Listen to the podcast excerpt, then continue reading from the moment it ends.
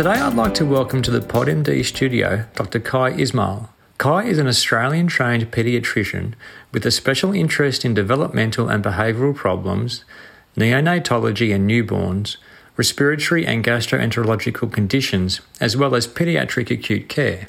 Today, we'll be discussing the topic of ADHD. We do hope that you enjoy this podcast, but please remember that the advice here is of a general nature and is not intended as specific advice about a given patient.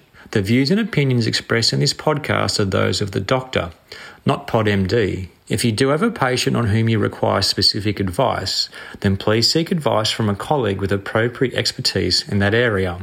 Kai, thanks for talking with us on PodMD today.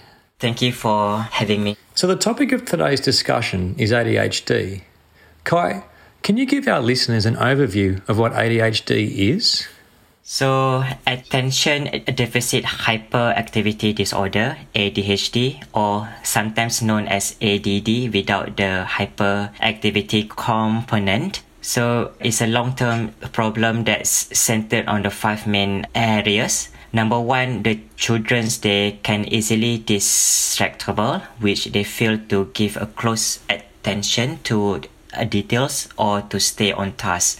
Secondly, is the hyperactivity and the inability to sit to sit still. So this will include like always fidgeting, leave the seat, and they always on the go.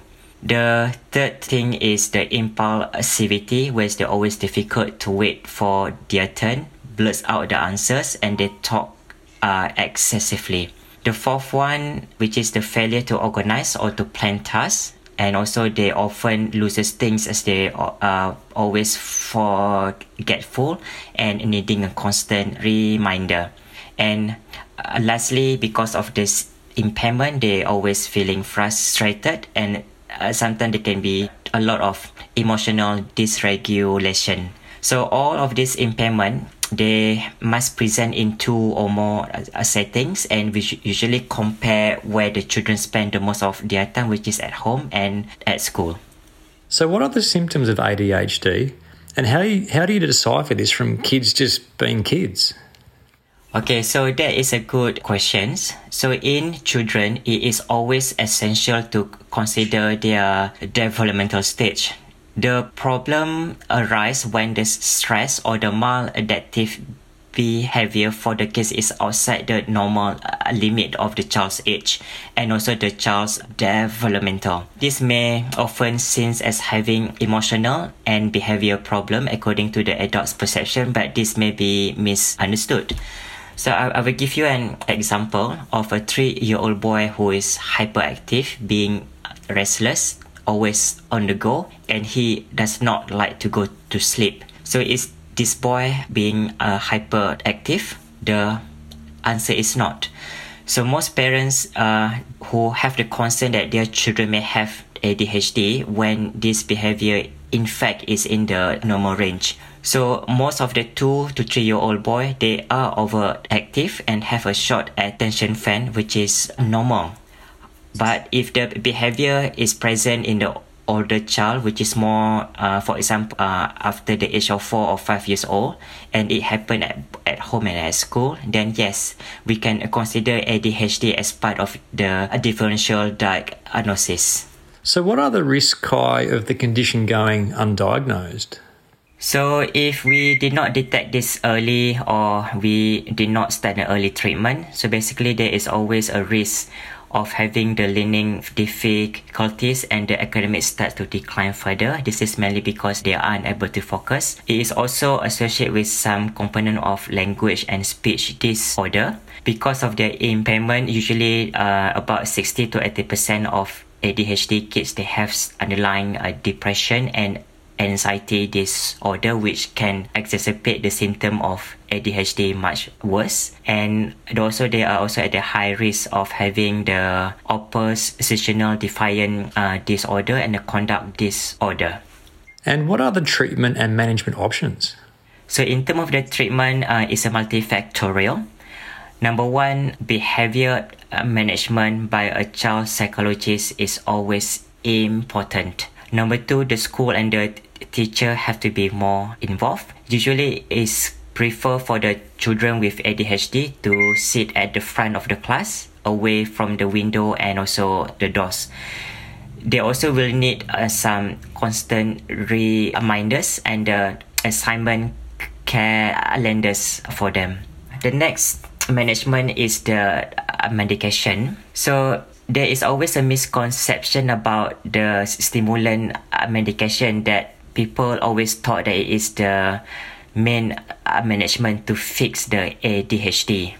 So the purpose of starting the uh, stimulant is for them to learn at school so that their academic does not get further behind and also for them not to get more trouble at school. It is important to know that once the stimulant medication starts to wear off, usually after 2 to 3 p.m., which is after school, the children with ADHD will return to their baseline symptoms. So it is important to know that the essential treatment to for them is to have the cognitive behavior management.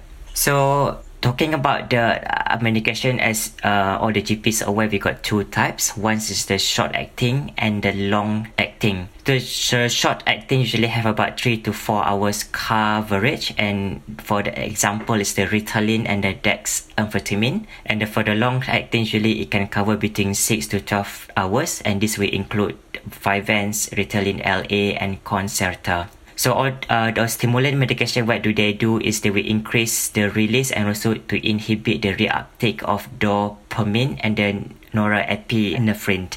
There is also a second line medication uh, for the non-stimulant medication such as Intuniv and the Strattera, which we usually reserve uh, for those who are not res- responsive or have been experiencing some severe side effects from the stimulants uh, medication.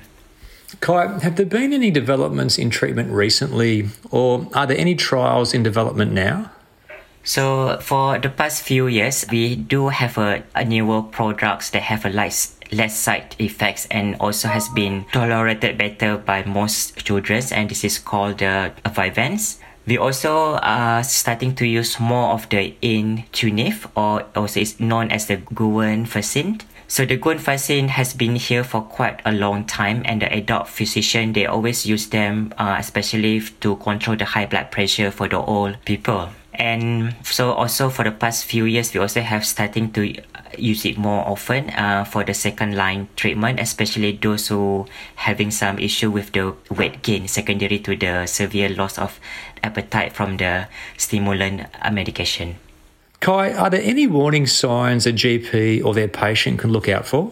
So basically, besides the component of hyperactivity in attention to activity, always screen for the poor sleep and uh, is there any underlying anxiety and depression second uh, always look for how's their academic and the school is doing thirdly always ask them how's the friendship is doing. Are they starting to lose more friends because of the impulsivity?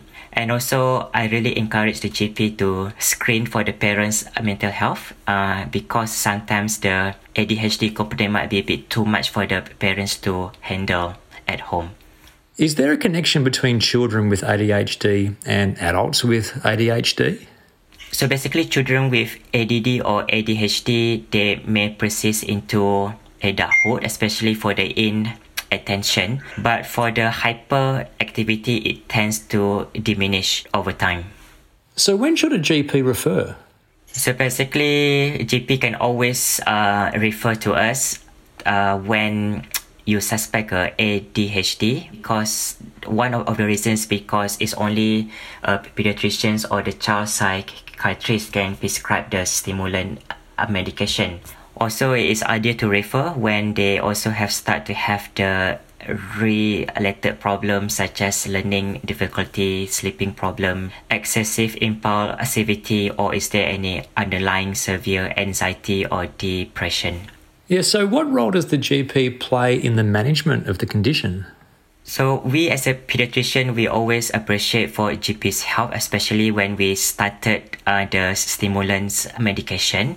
So we really appreciate if the GP can monitor the complications of the stimulants by always monitoring the blood pressure, uh, the weight and the growth center, how is the appetite is doing, and also to look for any uh, tics movements and also to have this uh, assessment on the sleep pattern.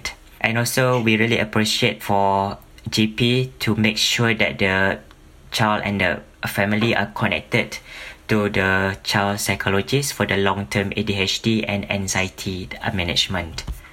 Kai, thank you for your time here today in the PodMD studio. To sum up for us, could you please identify the three key take home messages from today's podcast on ADHD? Okay, so the take home message uh, number one that children with ADHD they have issues with inattentive, impulsivity, and sometimes overactive. But not all the children of with this symptom have ADHD. So it is very important to consider the development of the child whether is it appropriate of the age.